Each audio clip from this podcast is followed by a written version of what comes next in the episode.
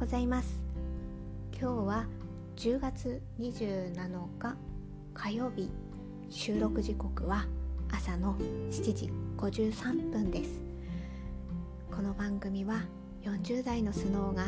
チクチクと差し子しながらただただ自分の好きなことについて話していく番組です。今日もよろしくお願いいたします。はいではちょっと差し子を進めながら話をしていきたいと思います。今日は昨日に比べるともう雲一つない爽やかな晴れ間が広がっております。なんか今週はこのまま天気予報さっき見たら晴れてるのかなっていう感じで本当にこうすがすがしい気持ちのいい天気です。あので刺し子の方ですね。刺し子の方はうん昨日もあの刺してたんですけどもうひたすらグレーの刺し子糸で麻の葉を刺しております。もうなんかね何枚これ刺してきたんだろうって感じもあるのでなんかコツみたいな感じでここちょっと引いてあげるとここのこうもたつきがなくなるかなとかなんとなくねそういうポイントが指し続けることによって分かってくるかなっていう感じはありますね。ただまあこの組み合わせはちょっと初めてなので早くちょっと水色の部分を あの刺して実際にこう重なり合った時グレーと水色が重なあの朝の葉ってこう真ん中の朝の葉の真ん中の部分が重なり合うのでその辺を私裏側をちょっとチェックするのとかがね好きなんですよね。あのおへそみたいおへそみたいっていうのも変ですけどそこがね集まるのがこうもちろん表もいいんですけど裏裏の重なりを見るのがすごい好きなのでそこをこうなバランスよく交われているかなとかね。そういうところを気にかけながら指し進めております。で一応この糸がなくなったら、えー、今までちょっとね結構長めに糸取ってまだまださせるんですけどこの糸がなくなったらちょっと気分を変えてあのツリーの方も刺してみようかなと。まあそんな風に今日は思って思いながらあのチクチク刺し子をしております。あの途中でこうスースーとか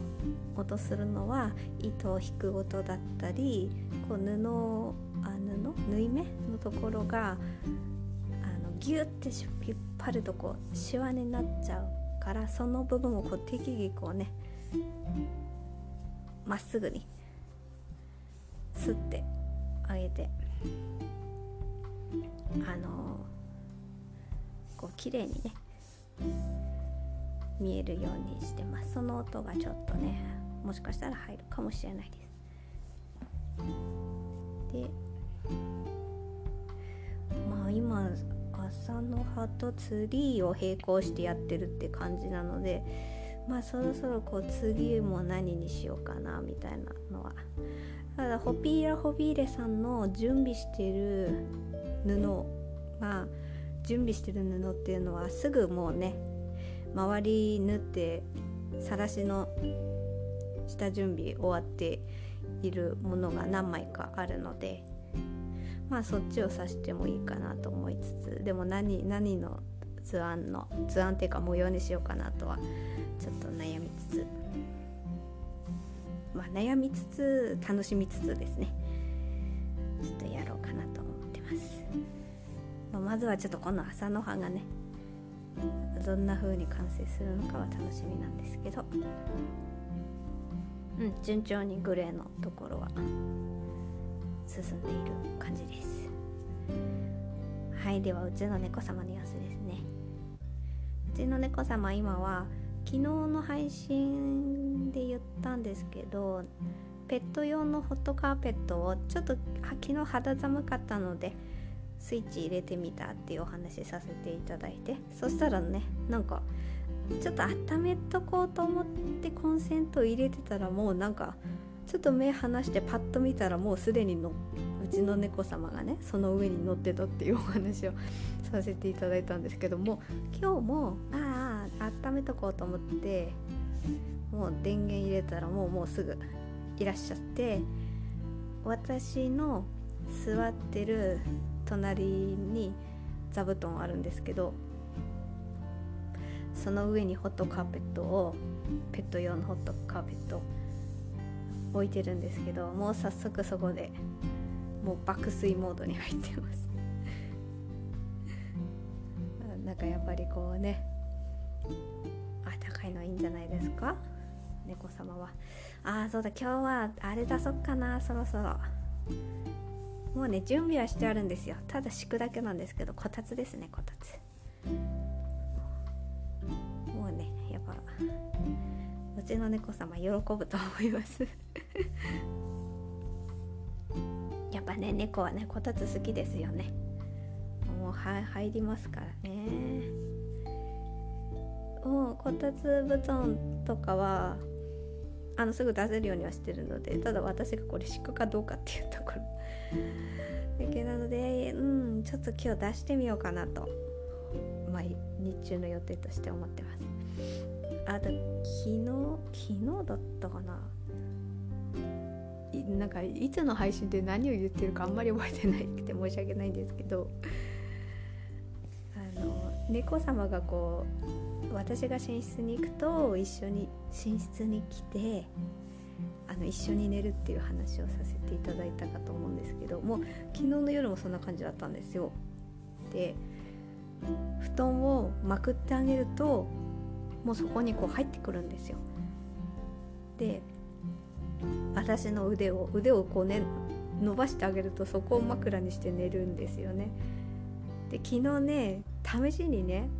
ちょっと意地悪なんですけどあえてねこう枕元でなんかね鼻息ふんふんふんふんさせながらこう昨日も来たんですよ。あ来たなと思って。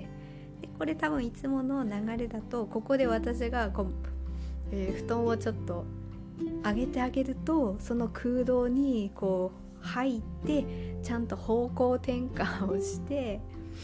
あの私の腕を枕にして寝るっていう感じがお決まりなんですけどちょっと実験としてこれ布団巻くなかったらどういう風にするんだろうって思ってやってみたらなんかねあの布団を私がいつもまくるあたりの位置でね布団をホリホリしてました。掘ってました。あこれはやっぱり開けろのアピールなのかなと思ってその部分をまくってあげたらやっぱ入ってきました。それでまた腕枕で寝てでいつも私結構普通に寝れちゃうので朝起きた時ってどうやってどうやって起きるかっていうとうちの猫様が早くご飯をよこせみたいなアピールをね何か物音を立ててし始めるのでそれで目が覚めるんですけど今日はねたまたまねまだその前に目が覚めたんですよ。そしたらねうちの猫様めっちゃ私の目の前にいました。しかもなんか顔がねこっち向いてた。その時はもうね枕腕枕にはしてなかったんですけどなんかね顔と顔が向かい合う感じでね目開けたらすぐ目の前にもうほんとくっつきそうなぐらいの目の前にうちの猫様の顔があってね、まあ、もうずっとここいたんだと思って面白かったです。ああそれなりにいるんだなっていうのが分かりました。たまたまねちょっとふと目覚めたらそうだったので。でその後になんかうちの猫様起き出して何か物音を立てたりとかしてまあお決まりの朝の工房を一通り終えてそれで、まあ、朝ごはんを食べたという感じです。はい。うちの猫様の様子はこんな感じです。はい。では後半今日は何を話そうかなと思ってましてえーとですねちょっとブログに悩んでいるというあの全然答えない話をしようかなと思ってて。あのブログといっても私別に文章ね長文書いたりしてないんですよ。いやそれだけこれ言ってるからねここで配信させていただいてるのでもうこの配信が私はねああいいなと思って。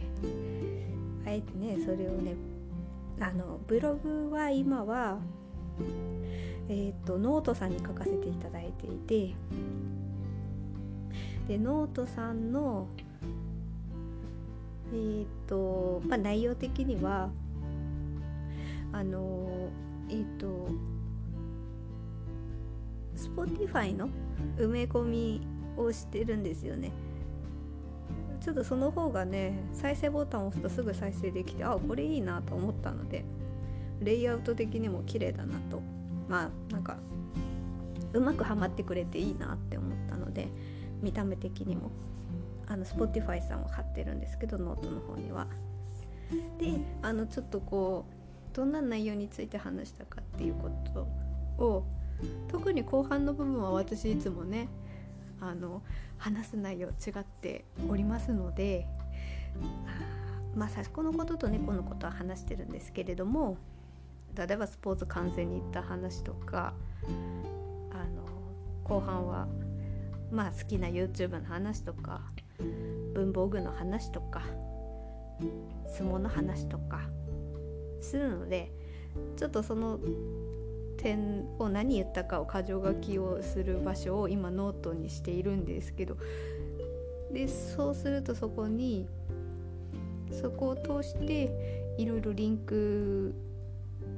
がね貼れるかなとも思いましてただそれをちょっと移動しようかなと思うようにちょっと考えてましてその辺を今ちょっと模索中です。あの昨日ちょっとねいろいろ思うことがあってノートさんを移動しようかなと思ってはてなブログさんももちろんそれは一つの候補なんですけどあと GOAT っていうサイトがあってそこもあの試しにアカウント取ってみてああ綺麗だなここのサイトっていうふうにも思ったんですけどうんただなんか持続性を考えるとハテナブログさんの方の方がなんか稼働されてるなって雰囲気はあるので ハテナブログに行くのが無難なのかなとかというえーと、全然何の結論も出ていないなんとなくそんなことを思ってますっていうのをちょっと話させていただきました一旦。なので今はあのいつも配信をアップいたしますと説明文のところにノートさんのリンクも貼っているんですよね。例えばこのね刺し子の進み具合がこここれくらい刺せましたと今日はこんな感じの刺し子をしましたとかっていう記録にもなるのででインスタグラムの方には完成品をアップさせてるって感じなので私途中経過を載せる載せていきたいなっていう風なのは考えていたので。そこはねちょっとあのもしこう気持ちが決まったら配信の方でお話しさせていただいて今までのリンクももし移動するならその辺もこう変える作業ただ私そこまでうん50回以上とか配信してたら結構一つ一つやっていくの大変だけどまだ十何個だからやるなら今だよなとか思いながらちょっと考えております。はい、というこのブログのブログの悩みですね今のはね。であとはもう一つお話ししたいなと思ったのがあのこうリンク集を作れるサイトがありましてねそれを作ってみましたという話。えっ、ー、とあのハンドシェイクハンドシェイク？ハンド多分ハンドシェイクっていうサイト。ご存知でしょうか？私これちょっとねあのこのハンドシェイクに熟知しているわけではないのでその点だけご理解ください。結局ハンドシェイクの何が言いたいかっていうと可愛くリンク集が作れます。以上それだけです。結論それだけです。なんかハンドシェイクのここがいい機能なんですとかそういう専門的なことは言えません。あのえっ、ー、とハンドシェイクはあの何それって思ったらあのこれ配信アップする時に説明文のとこにあのリンクをコピーしておきますのでそちらをクリックしていただければあこれがこうこれねってわかるかなと思います。要するにその辺りは人それぞれだとは思うんですけど今 SNS を複数あの持ってる人がいる。私はそこまででもないですけどここに YouTube まで入ってる人とかもいらっしゃいますよね。そうなった時に1人で何種類ものサイトをサイトって言うんですか？これどういう風な言い回しが適切なのか？SNS なのか？ちょっとわからないんですけど。複数持っている。だからそれのリンク集でえー、っと比較的見る機会が多いのはインスタグラムのプロフィールにあの URL を一つだけ入れられるんですけどそこにリンクツリーっていうサイトさん経由でリンク集をつけられてる方は比較的見るんですよ。それも同じなんですよ。機能的には同じなんですよ。そこのアドレスをクリックするとインスタグラムはあまあインスタグラムはそこにインスタグラム貼ってるから別にいいかもしれないけど人によってはねブログはこちらですとかあのツイッターはこちらですとか YouTube はこちらですとかそういうふうにそそこの1ページでその人が運営してる複数の SNS の URL を貼っておける。っていうでリンクツリーがだいぶその辺はこう主流かなとは思って見てはいたんですけどそこにある日ハンドシェイクっていうのがあると知りまして見た目がうんとリンクツリーは細長い横長横長の長方形のアイコンなんですよねでハンドシェイクさんの方はあもう正方形のアイコンなんですでそこをクリックしてまあそれぞれが個々の URL を入れてクリックすればそのページに飛べるっていう構造は同じなんですけど、まあ、決定的に違うのはその正ハンドシェイクさんの方は正方形の部分を写真にできたりするんですよね。まあ私は写真ではなくてただ色だけにしてるんですけどその辺のこうカスタマイズ性が全然リンクツリーさんよりもこうその人らしさが出せるページが作れるんですね。でその正方形のアイコン、まあ、ロゴ的なものを入れられることによってあの字体も変えられるわけですねここで。なんとかなんとかフォントみたいなやつを選んででまあその辺をどう選ぶかっていうのはそれぞれの方がロゴを作成したものを入れられるわけでその辺はリンクツリーさんはそういうのはできないので、うん、そういう意味ではその人らしさの出せるページが作れるっていうところが決定的にリンクツリーさんとは違う。どちらもリンク集という意味では同じなんですけどあとはなんか QR コードをパッと広げられるから表示させられるから友達にあのその QR コードを見せて読み込めばそこのハンドシェイクのリンクのサイトがすぐあの教えることができるああ私はそれはしないですけどね もうこれまた説明しますが私はこれは本当にもう誰にも知られたくないっていうスタンスでやっておりますのでたまたま聞いていただいた方が「あ刺し子って何だろう?」とかね 猫に興味ある人がまあ、ちょっと私猫の話とかをしてるからそれを聞いていただいたりとかね。そういう意味では別に「ああどうぞ聞いてってください」って気持ちにはなるんですけど私を知ってる人が「あなんとかちゃんもしかして音声配信やってる?」みたいなことは決して言わないでくださいっていう。風なスタンスでやってます。家族も知らないのでそこだけ本当にお願いしますって思いながら配信してます。でまあそれをね作ってみたんですよ。あ可愛いなと思って。いやなかなかねこういうところはね本当にねもうね分かんないです。分かんない。音声配信してなかったら分かんなかったな。音声配信？インスタグラムか？インスタグラムしてなかったら分かんなかったかな。で不思議だったのが私それ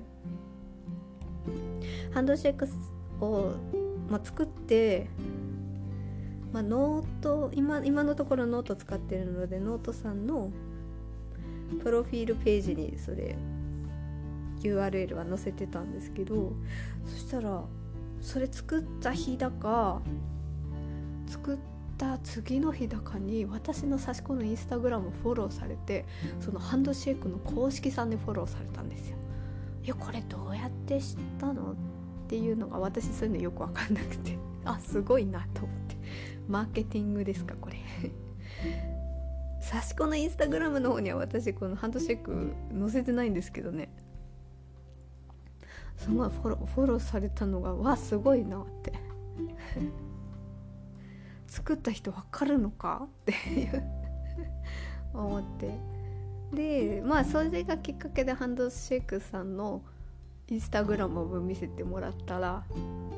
なんかこう活用されてる日とかストーリーかな？それにこうアップされててそれをこう流してみながらみんなすごいなと思って。いやそれはねなかなかなかなか私もついていくの大変だなって思いながらちょっと見てますよ。頑張ってますよ。なるべくね新しいの。でも、まあ、それは見ますけどなんか TikTok とか私本当に分かんないです。だから TikTok で今これこの動画すごいよねみたいなこと言われても私ポッカーンとしてますよ。そっちはわからないな。うん。ちょっとついていけてないな。まあそんな感じであのハンドシェイクをあの なんか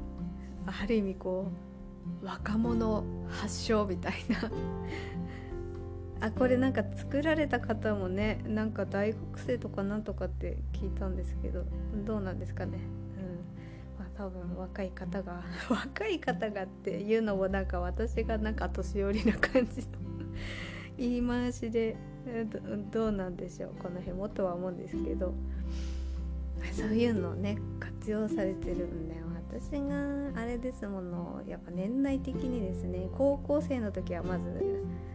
みんなスマホなんてないですしポケベルですよポケベル。ポケいやポケベルも私持ってなかったですよ。あのなんかちょっとちょっと混ぜてる感じの クラスメートはポケベルを持ってた。ほとんどみんなポケベルも持ってなかった。で大学ぐらいになってやっとガラケーが出てきてその時はね何だったかなソフトバンクじゃないんですよ。J フォンボーダフォン？どっちが先だろう？会社名も違う。J フォン？ボーダフォン？うんなんかそんな感じの名前だったな。だったしうん。それもあったしだからもうなんか、ね、年代によってこう通ってきたツールが全然違ってでまあ今これ話した経由でちょっと今思い出した話させていただくとちょっとハンドシェイクの話はもうあのねもうそれそれだけっていうか脱線しますけど昨日あの夕方のニュース見ていたらあのえっ、ー、となんだっけガチャンん？プツンガチャン論争？いやガチャンプツン論争？とかっていう話題をやってたんですよ。これはある作家の方がこの方43歳。だからまあ私と同年代の方なんですけどあその作家の方の名前で忘れしてしまったんですけどその方がえっと小説を書かれた時に電話をガチャンと切ったとかなんかそういう言い回しされてた時に構成の方がプツン？クエスチョン？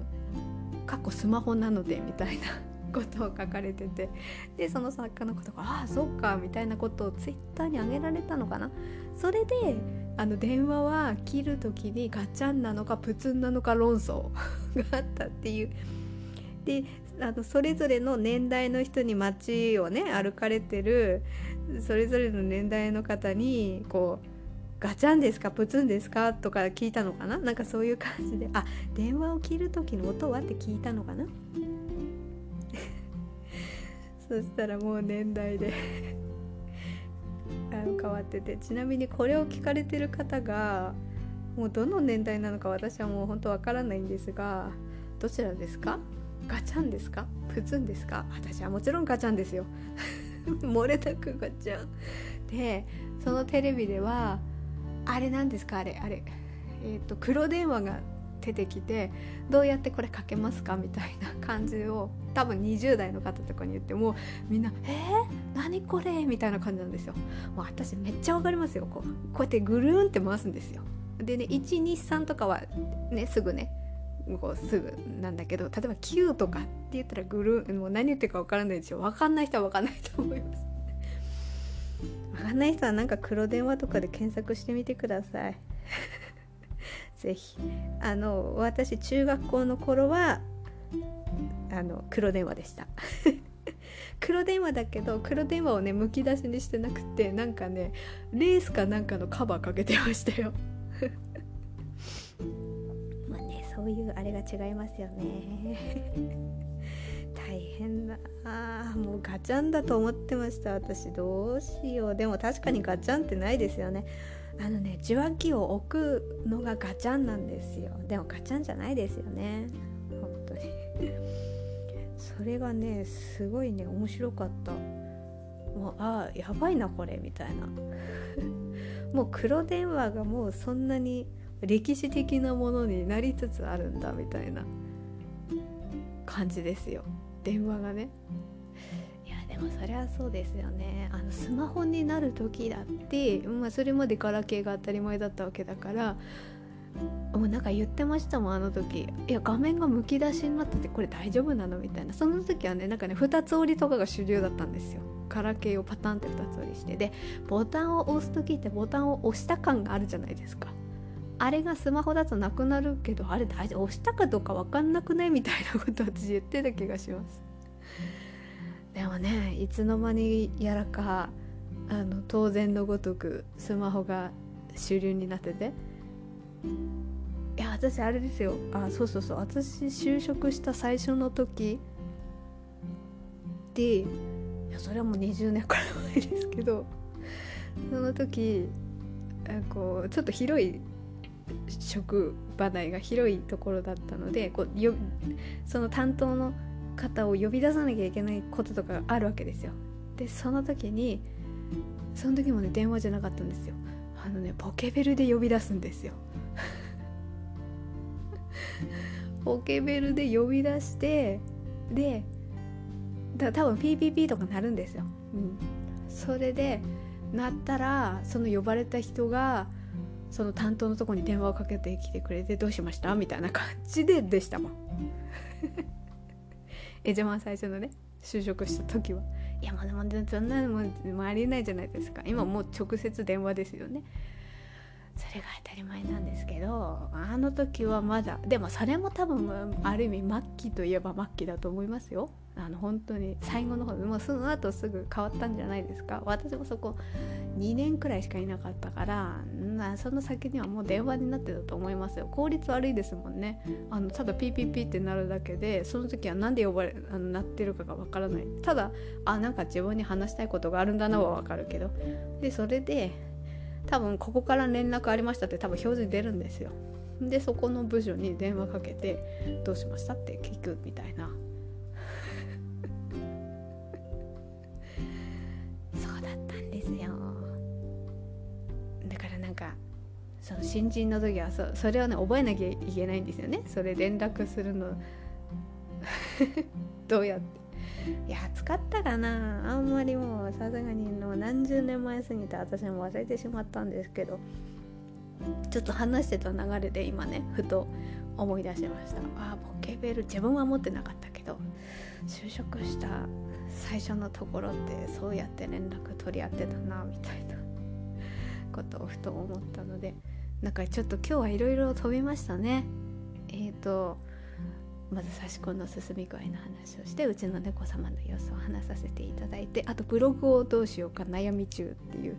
変えるかもノートから変えるかもしれないって話させていただいてあとハンドシェイクを作ってみましたの話で最後にはなぜかこのガチャンプツンいやプツンガチャン論争